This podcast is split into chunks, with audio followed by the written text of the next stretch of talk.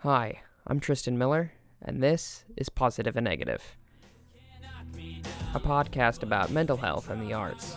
This show is possible in part by Patreon. Go to patreon.com slash wayward wordsmiths if you want to support us there. In this episode, I speak to hilarious stand-up comedian Gina Bloom. Gina and I have an excellent conversation about her coming out as trans, stand-up comedy, and her mental health. During the course of the discussion, however, we do touch upon suicide in a pretty graphic way, around 27 minutes in. So please be aware of that. Here she is talking about courage through adversity. But I always knew there was something up. I always knew that And down. and down. I always knew that I was I was compensating um, and working really hard to keep something underneath. And I guess you know, if you can be brave enough to transition, then you can be brave enough to do just about anything. So just don't be afraid of it. Whatever it is. Let's get into the interview. I wanted to run a show at Misfit Hive, but um, I just didn't have time to produce another show because I'm Sure. I'm producing four shows and I have a, a podcast of my own that I'm starting. So it's Oh, like, very cool. Yeah. What's the podcast about? So the podcast is about um, bringing um, like it's like a, it's a pop culture podcast and it's having women watch like guy movies. right, I've seen I've, um, I've posted about it. Yeah, Yeah, I've, been, I've been casting for it. Yeah, calls to action, that kind of Yeah, thing. That's yeah. great. And we just taped the first two episodes um, yesterday. Yeah. Yeah, Um, what movies? Roadhouse and Fight Club.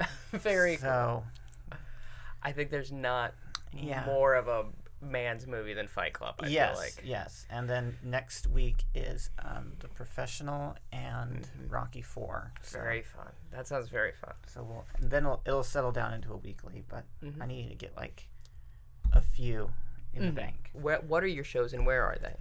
Like my stand-up shows. Yeah. Oh, um, oh, the ones I'm producing. Yeah. Yeah. All right. I have, I have one at the Duplex. That's gonna be on this Thursday. I have one. Um, Are they themed? this is that one is just um, mostly queer comedians. Okay. I have. I have another one at a bar nearby called Henry Hudson. That is like the headliner show. You get like a national headliner and then Oh, very cool. a few comics to go around them. Um, I have this show called Question Mark, which is basically the concept changes every two weeks. So it's like okay. we did a musical show, and then before that we did a, a we did a, a Mean Girls themed show. hmm Then we did a show with PowerPoints, and it was it's really fun. That sounds fun. That's that one I'm really happy with, but I think the venue is going to go out of business, so I need to find a new home for it. That is that is fair. Um, when did you start doing comedy? About two years ago. Oh yeah. Yeah. Uh, what was the the catalyst? coming out actually um i i um you know i had to go through all of the the rigmarole of Mm-hmm. transition and like i got through it and then like and i you know all of that effort all of that time and all of that logistics it's like then i had to like what am i going to fill my time with and So you just created a vacuum was created. a vacuum was created like an energy vacuum was created i had all this like activity i'd been doing for the past like year and year and a half and like then it was all done.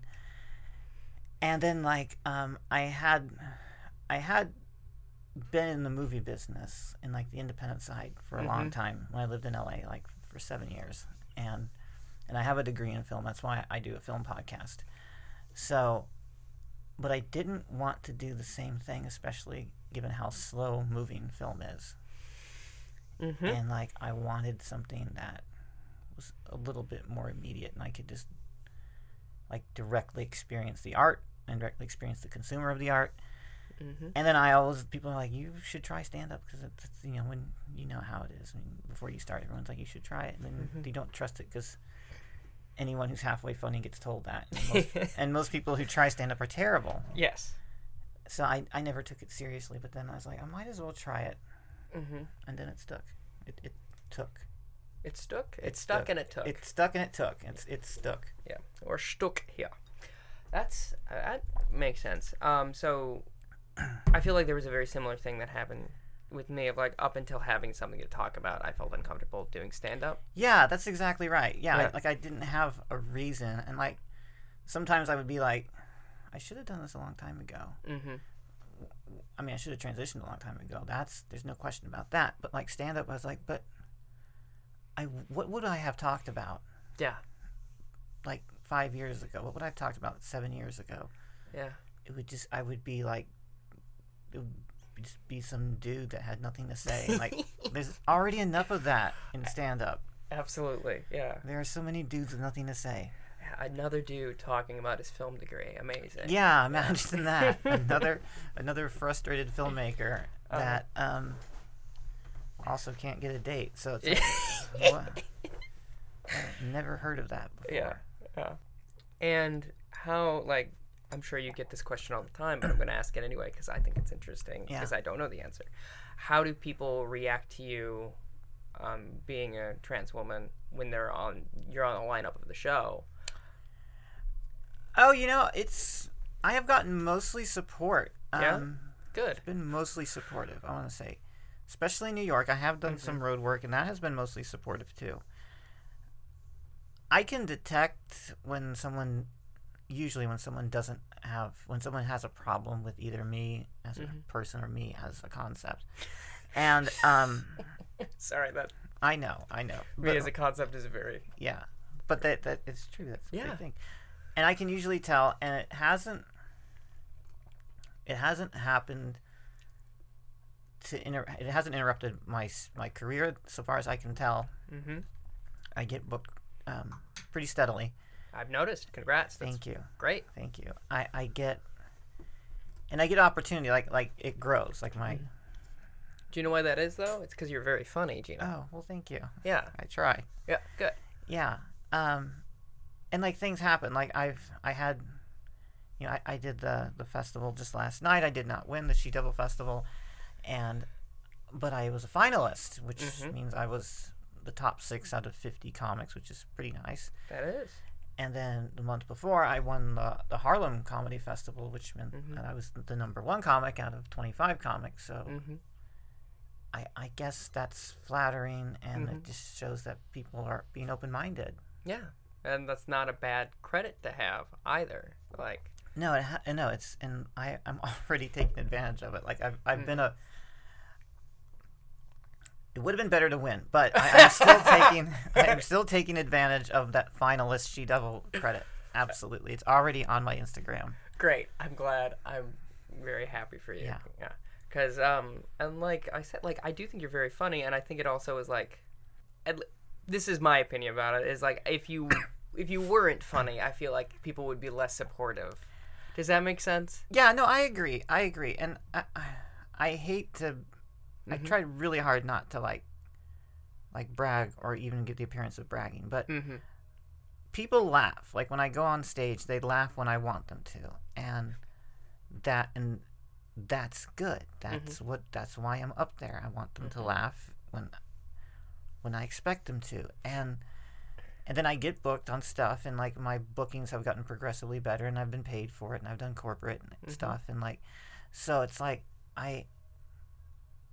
Yeah, I feel like because I'm capable of making people laugh. They're they're supportive of me in general, and I I I do um I do make kind of an effort. I don't know if it's an effort purposefully or just my sense of humor, but I do kind of track toward a mainstream audience. Sure. Like I don't get to um like I have a lot of sex stuff in my act. It's a lot, but it's like but it's goofy and it's like and it's accessible. Yeah. It's like you know, it, it it's not too it's it's in I don't know how to phrase this. It's in your face, but it's not too specialized. Like it, I I'm not Mhm. I'm not presupposing the audience has like any extra knowledge of who I am Mm-hmm. and and I also have like, a bunch of dumb jokes about Taco Bell and dollar stores and things like that that you know people everyone can relate to and then and then because I have a unique experience I you know as a as a biracial trans woman that has been like this is something I've just started working on and like people perceive me differently now that I've transitioned. And Mhm. I, I don't know. I think that I think that we're in a time, and in fact, I just heard this morning that the Trump administration is like trying to like Yeah. redefine gender by biology, and like we, we live in a time where like all of a sudden the the one and a half million of us are are very are very like loudly conceived by people who don't have stake in our lives and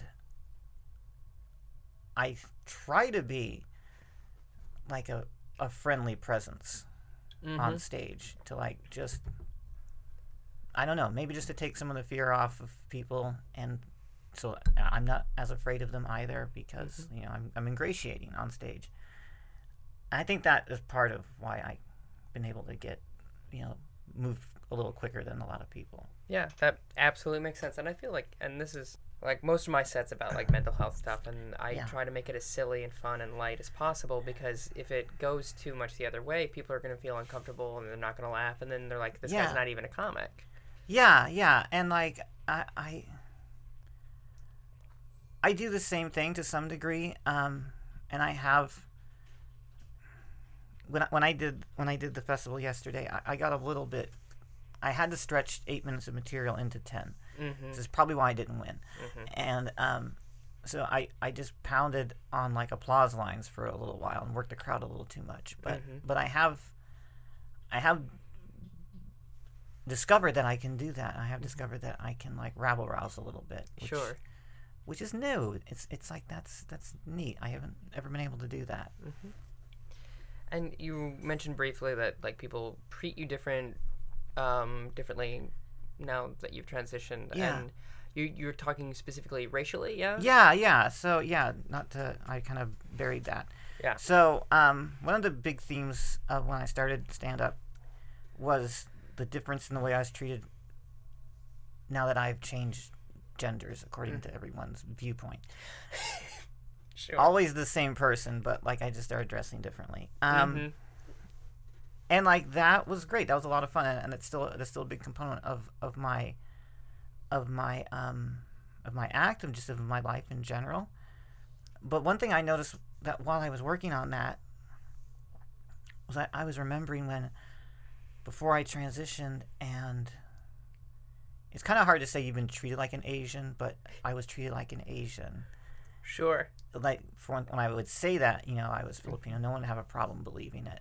Mm-hmm. And then like there were people that ask me sort of the stupid cliche questions that they would ask any sort of like Asian Asian dude, like, "Are you good with computers? Do you know kung fu?" That that's sort of like dumb stuff, Mm-hmm.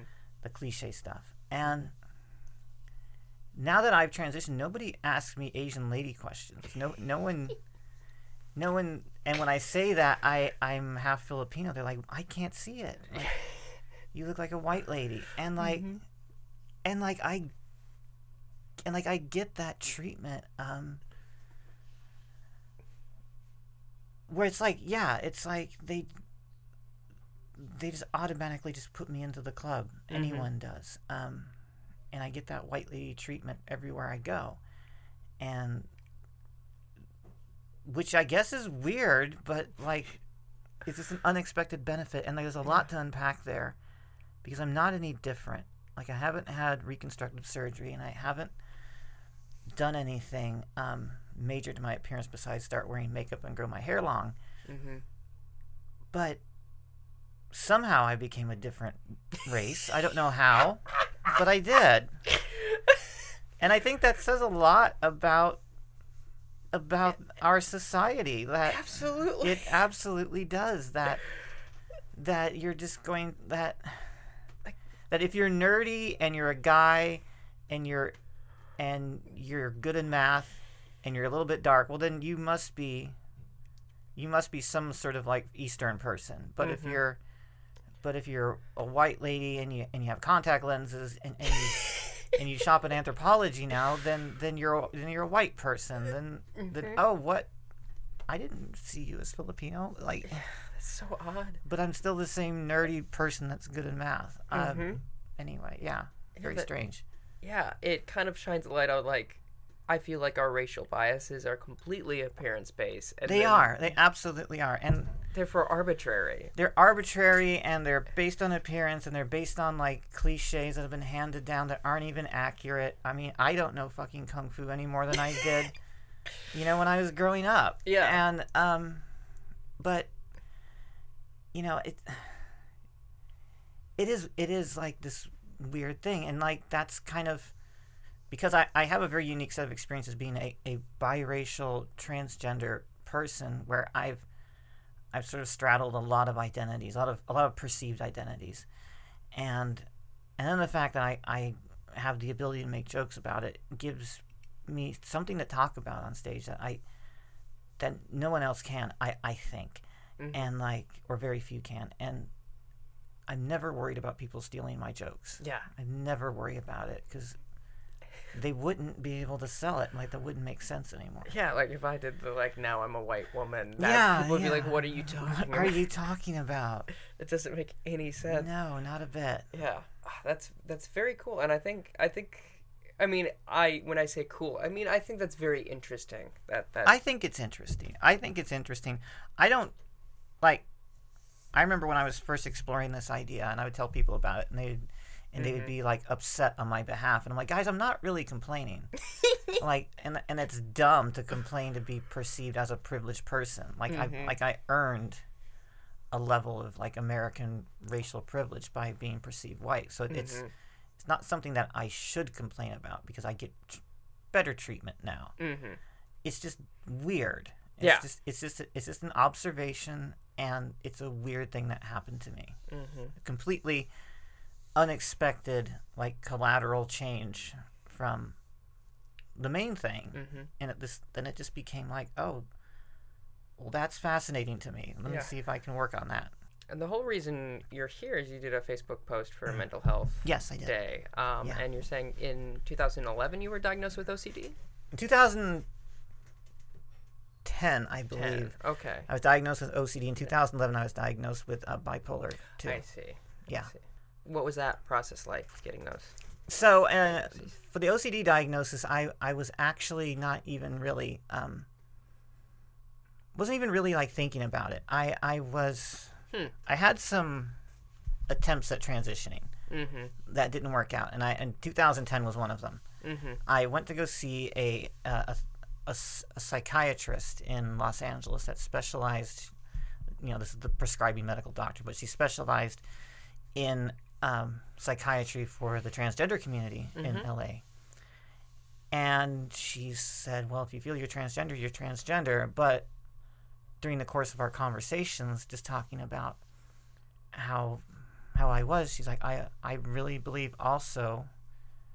that you have obsessive compulsive disorder just by based just by the conversations we've been having and by the medical history that you've supplied us. And she prescribed me some medication for it and I was afraid to to start doing that. I, I mm-hmm. didn't I didn't think that I had OCD until she said it. Mm-hmm. because I've always been kind of like a, a low key person and like the the cliche of, of like people with OCD like from from the media is like it's a very high maintenance mm-hmm. type thing and those people are high strung and like I didn't perceive myself that way. And um and then I was having some problems the next year I was in a relationship that was really bad and I went to go see a therapist to like see if I was having problems um with um with like socialization because I was really depressed. And he was like no you're bipolar. And do you have and he started to talk to me about we, we, we spent a lot of time together. We spent like a year together um, working on that. And he t- you know started talking about my father and during the course of those conversations describing like my dad he was bipolar. Mm-hmm. and like but he was from a, a generation where they just didn't talk about anything like that.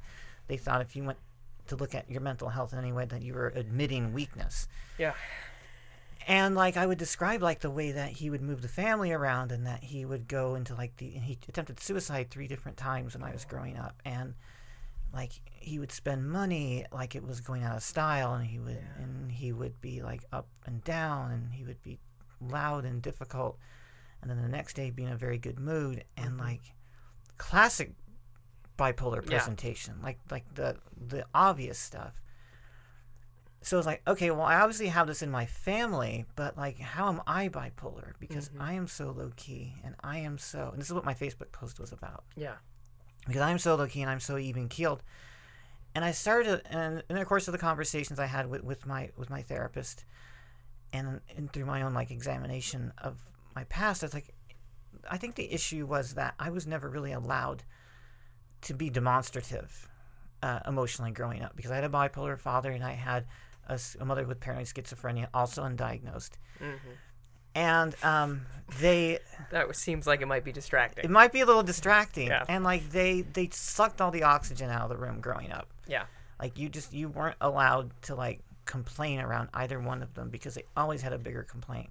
Sure. Yeah. So I just I learned how to bury it and I learned how to like process it and um and what my therapist told me was that I was dealing because I you know I, I'm a pretty smart person and I was a pretty smart kid growing up. He said that I was intellectualizing things Sure. and that's that was my process of of being of like of dealing with you know the the, the mental stuff that I inherited I was using my intellectual um, ability to like rationalize my way out of it hmm which was a good coping mechanism given where I was growing up but it's still just sort of papering over the problem Yeah. That makes sense, and it makes sense that if you're rationalizing it as an adult, that would yeah people would be like, "Why are you asking acting strangely?" And you're Yeah. like, "I'm fine." I'm fine look at me I am not Mhm. I'm not acting like my dad. I'm not yelling and getting angry. I'm just I Mhm. am just like putting it down into like concepts that I can like reason with as opposed to feeling it. Yeah. yeah. And it and yeah, I I put off transitioning for decades. I put off a lot of my life. I was I never had a functional uh, romantic relationship, you know, during that entire time because I I couldn't allow myself to feel a lot of stuff hmm because I would I would rationalize that stuff too. hmm And so I people perceive me as asexual. They perceive me as maybe even a little autistic because I put so much energy into not being like my dad hmm and not being my mom that I I became like the opposite of that. I became so low key and so so muffled. And Mhm. only in the past few years since I came out and since I got, you know, my diagnoses and and I accepted them and I got out of that bad relationship that I kind of became like a hybrid person, I guess you could say. I'm definitely still low key hmm and I think that's just how I'm going to be. I Mhm. think by the time you reach a certain age, that's your personality. Yeah. And I think personality and mental health are not necessarily the same thing. Yeah. They they certainly go hand in hand, but they are not necessarily the same thing. There are there are quiet people with bipolar. It happens all the time. Um, Yeah. But that's just like that. I just happen to be one. But because I'm out now and I'm more comfortable with who I am and I'm I'm in the public eye and I I can go and talk candidly like on here hmm that I am not perceived as quiet or maybe even autistic. I am just now I'm just calm. Like Mhm. I've like I have been it, it's weird that, that this is kind of the theme of like this conversation is that it's a little bit informed by how the outside world perceives you because if you're if you're too much of one thing then they assume that you're something Yeah. like if you're too quiet then they ass- you're too removed you're too shy then they assume that you're autistic they, they Mhm. go the extra mile for you on your behalf yeah. and and I was just you know I was I wasn't I I went I went to an autism center in Chattanooga and I had a very long Mhm.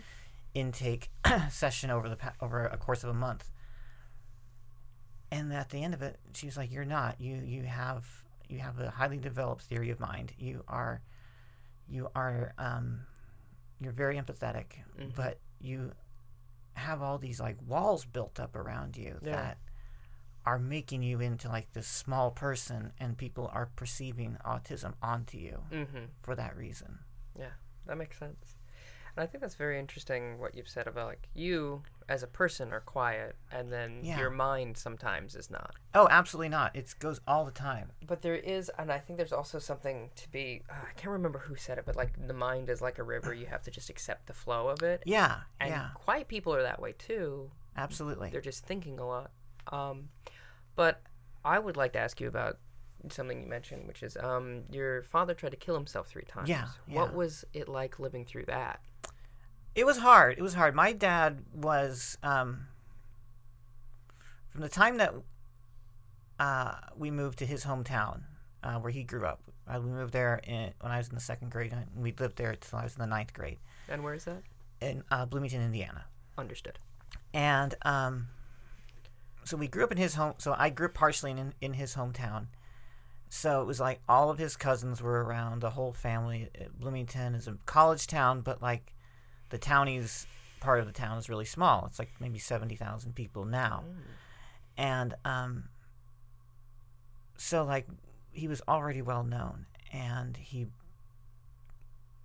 I'm guessing as part of his bipolar disorder, he he um he did a lot of things that were illegal, um, Okay. forgeries and things like that. He Mm. Basically because of his manias, he would go and I don't want to diagnose the guy, but I'm just saying Mhm. based on the evidence that I have from growing up with him, he would he would get in in like these states of mania, and then he would just make a lot of bad decisions, and then he would Mhm. try to like cover them with like activity he thought he could fix later. Like he would forge his grandfather's signature. His grandfather had money Uh huh. and he would forge the signature, but he knew that his grandfather was going to die, and he would get an inheritance. At least so he thought. So he was basically stealing his own money. That's how he rationalized it. Sure. And and but they found out, and he went and he was going to go to jail for forging his his grandfather's signature on a check. And he attempted to kill himself Mm-hmm. rather than go to rather than go to prison Mm-hmm. and um, then he attempted uh, again. Um, I think while in prison uh, at one point, Mm-hmm. And I can't remember what the other one was. I think that um, I think that happened like after I'd left the house. Sure. So I was out. Of, I was kind of out of the family. We, we had there were five of us. Mm-hmm. So there. Um, so one of those happened when I was not really so much a part of the family anymore. Mm-hmm. But that first one, Yeah. I you know, my my older sister found him hanging from his Oh, belt. God. and um, you know got him down and then he went to jail like not not long after that Oh. so the the news was all over the town Yeah. and then like that's what you know i my my like the fourth grade i think fifth grade that's what was going on and he got out of jail a couple of years later was okay for a little while and then started this other business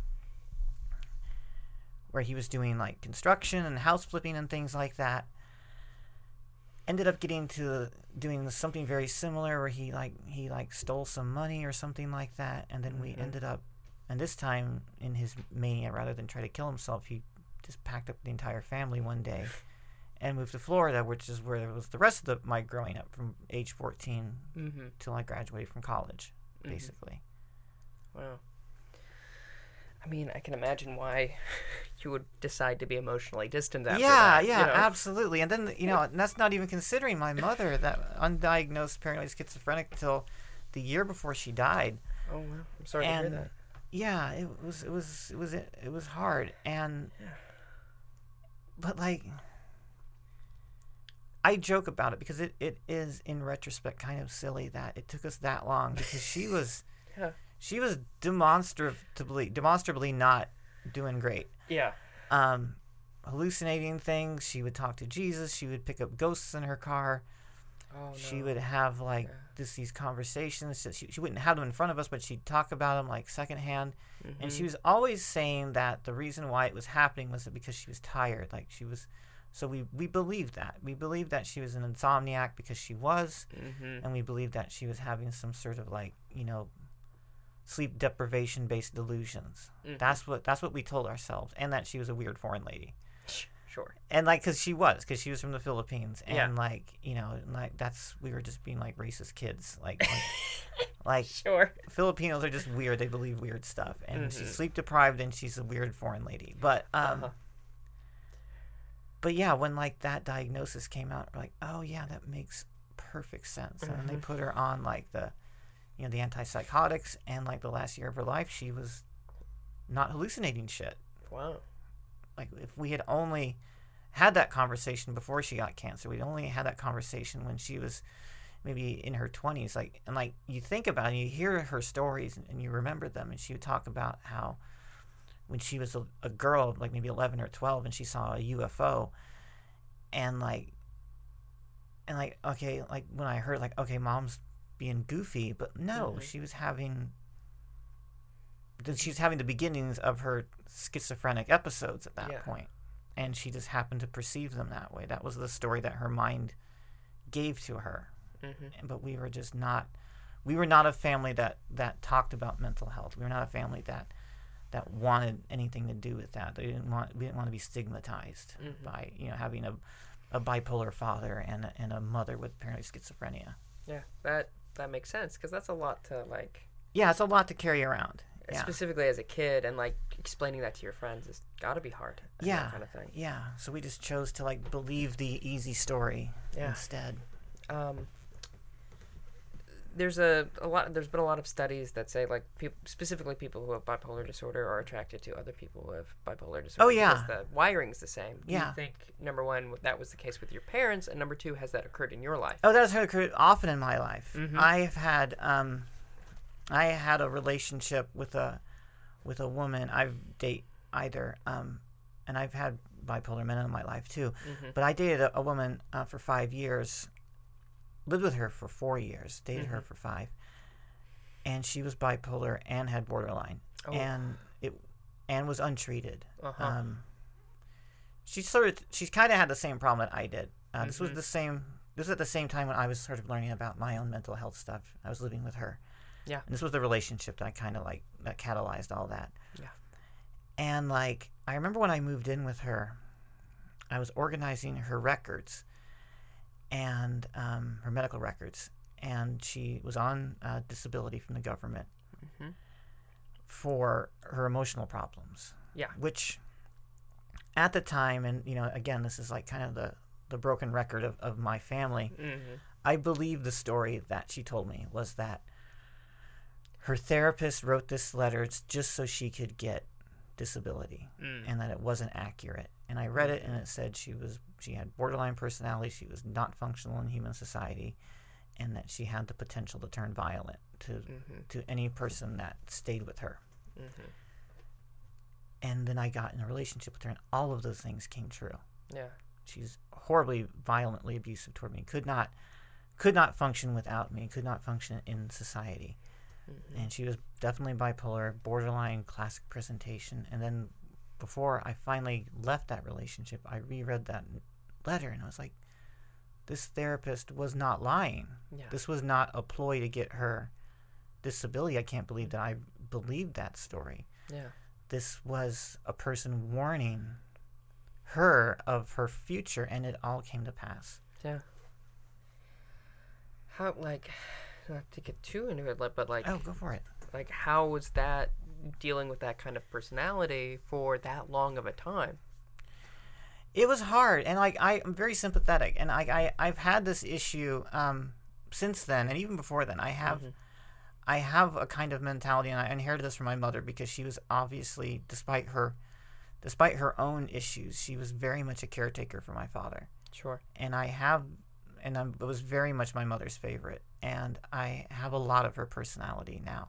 mm-hmm. Um, so I have this sort of like predisposition to want to like take care of people and to like be there for them no matter what shitty thing they do to me. Like Yeah. just like my mother did. My my dad was a shitty husband, cheated on her, um, moved the family around, was verbally abusive.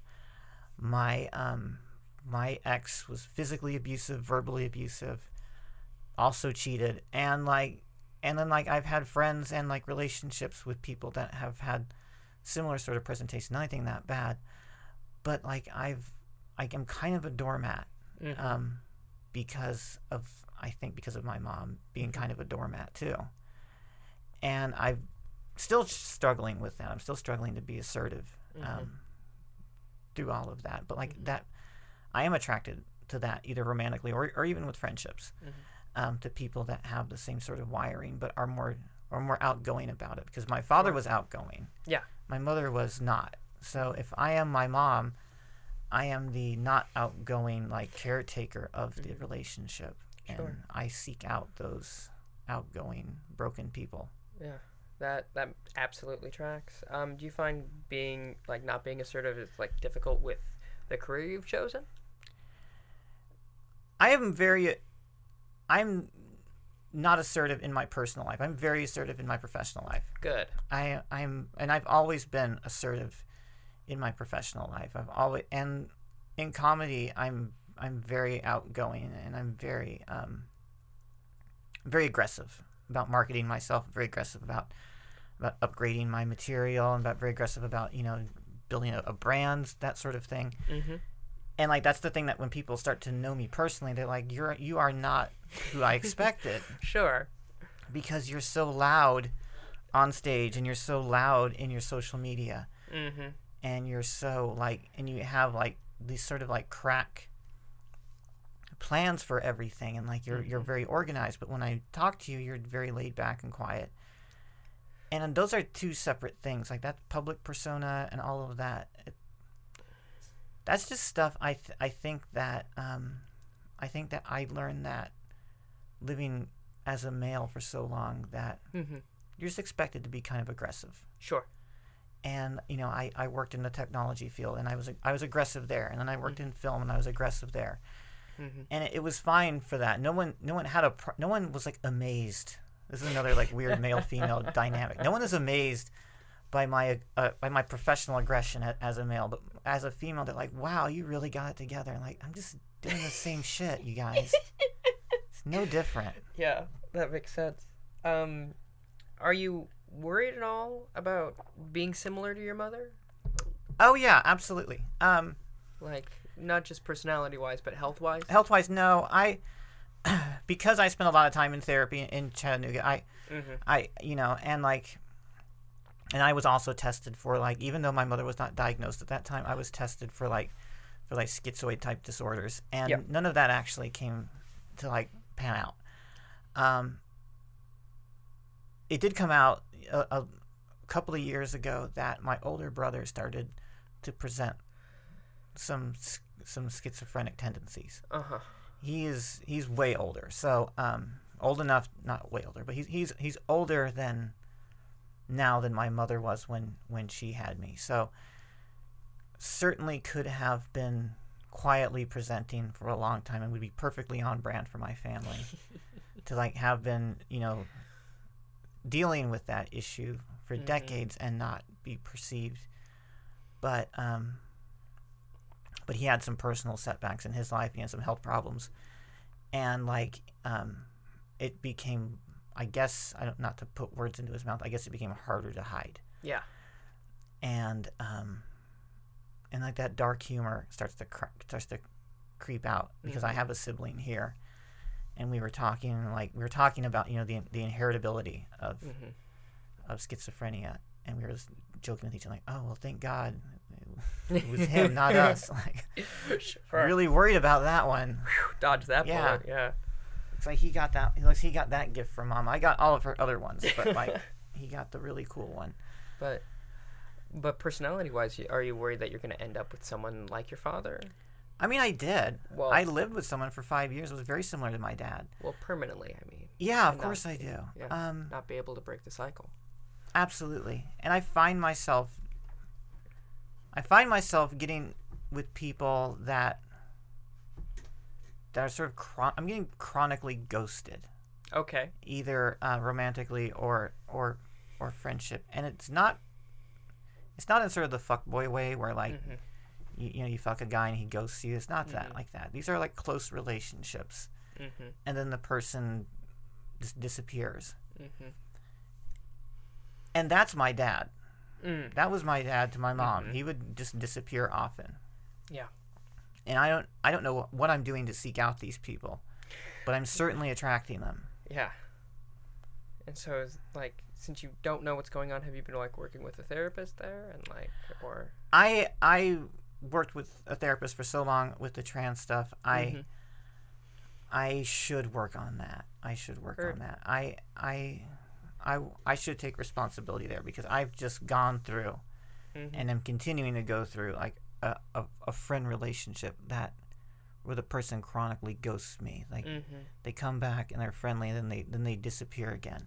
Sure. And like that's not a that's not a romantic relationship, but it's a close friendship and it's kind of the same thing and it's actually a little worse Yeah. because at least in a romantic relationship you can be like a lot of fish in the sea, that sort of thing. It's Yeah. it's harder to make friends when you're when you're an adult Yeah. and you don't have like a readily accessible peer group Yeah. to like just hang with. Um so yeah, I think that there's I think I still have some work to do. I think I definitely still have some work to do. Um, is it? How does it feel to like? I've only known you after you've come out, Yeah. and is it? How does it feel to have friends that have known you before and after? Well, I only have a few friends um, that know me now because I left. Um, Yeah. I left LA, and I left. I left badly. Oh, Um, because I was in uh, a highly. Um, I was in a high. I was in a state of high mania, okay. and I did a lot of things to damage my friendships. Uh-huh. Um, through money and through like you know misrepresenting myself, very much like my dad all of a sudden for a little while. Um, Mhm. because I you know I can I can exhibit traits of both of them. they are my parents. Yeah. And um, so I damaged a lot of friendships, and the friendships that I managed to hold on to, most of those were completely severed after I came out, Mhm. and so I only have a couple from my old life. Um, Mhm. but yeah, they're great though. Those people that manage to stick around are great. They're they are the best people. So I, and they're the most supportive. So I I I love them for that. That makes sense. Is does it? Is it upsetting that a lot of people kind of just? Yeah, it is. Laugh. I have I had a best friend and an artistic collaborator. I had I knew him for ten years and or more than that. And he was the one that I screwed over. Um, we were making a film together and we had spent something like hundred and fifty thousand dollars and I had Yeah, and I had um misspent it. Like I I gave a lot of it away to the to the woman I was dating. I I gave just blew it on like stupid shit because I was just trying to run away from myself. So I blew about forty thousand dollars out of the hundred and fifty that um, that we had spent. So that relationship was pretty much done. Mhm. And then after I came out, it was extra done because he was not the kind of person to support that. Uh huh. So I feel bad and I want to make up for what I did. I don't have 40 grand, but I I want to do that, but I also know on the other hand that this person is highly intolerant Yeah. of who I am now. Yeah. And um so that there's a complex like feeling there. I feel bad for the things I did, but I also know that this person is also shitty. Yeah. So um, I don't know what to do about that. I, I think I, I think I'll need to like resolve that in my in some way in the future. Mhm. And because and because you know we live on opposite coasts, it hasn't come up, but eventually it will. If I continue to succeed Mhm. in the entertainment business here, it, I will eventually cross him there. Yeah. It will happen. Yeah, that makes sense. And like, I don't know um, if you care, but my opinion about it is like, if you can, always try to right the wrongs Yeah. that you do, even if it's to people who wronged you. Because Absolutely. That's Yeah. the moral high ground, and not in the haha way, but in No, and I, I, no, that is that is exactly right. Yeah. Whether or not he's whether or not he's a shitty person and doesn't doesn't support who I am, Mhm. I was still a shitty person to him, and I have not made up for that yet. And I and I intend to. I don't know how, but I intend to somehow. that makes sense, and the fact that you have the intention is good as well. Um, are you worried with your parents being so? so present and so large that you Yeah. are defining yourself by them and you feel an absence of a self.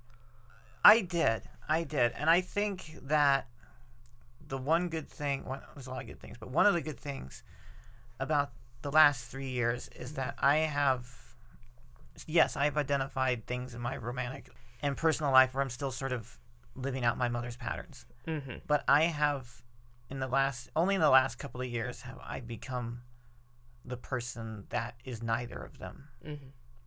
Because neither one of them would be brave enough to get on stage Mm-hmm. and just speak truth about themselves. And Mhm. neither one of them could function in New York City and not piss themselves. Sure. They were small town people, and, and neither one of them could do a lot of the things that I have done. In uh, and, and neither one of them, most importantly, neither one of them would ever own up to the people that they are. My dad Mhm. never, never would have said he's bipolar. Mm-hmm.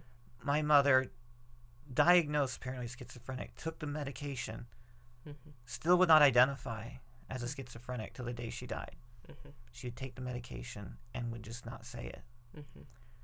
Mm-hmm. So neither one of them would own up to themselves, and I think I've done that. Yeah. And I think that's something that they neither one of them have, would have ever done. And I think, like that's that's the point of having kids is to go further than you would ever. And I think that's good. And I'm glad you're like reckoning with all that. What advice would you have for anybody listening that is dealing with both or either or Yeah. bipolar disorder and also transitioning? Like, what's your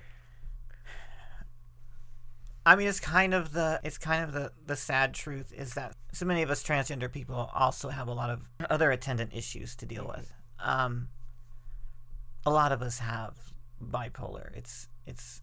uh, I don't know if I would go as far to say that it's more common in the Mhm. trans community, but certainly, um, certainly mental health is exacerbated. Mental health issues are exacerbated by being transgender because of the the social stigma Yeah. and that sort of thing and the isolation. So a lot of us go untreated. Um, I would definitely say that I always knew. I Mhm. always knew that I was trans. That was not the hard part. I didn't know that I was bipolar, mm-hmm. but I always knew there was something up. I always knew that and down? and down. I always knew that I was I was compensating Mm-hmm. um, and working really hard Mm-hmm. to keep something underneath. And I guess, you know, if you can be brave enough to transition, then you can be brave enough to do just about anything. So just don't be afraid of it, whatever it is. And I think that's a very good sentiment to end on. Thank and thank you. you very much for coming on. Thank you. This has been really, really great. Thank you. You're quite welcome.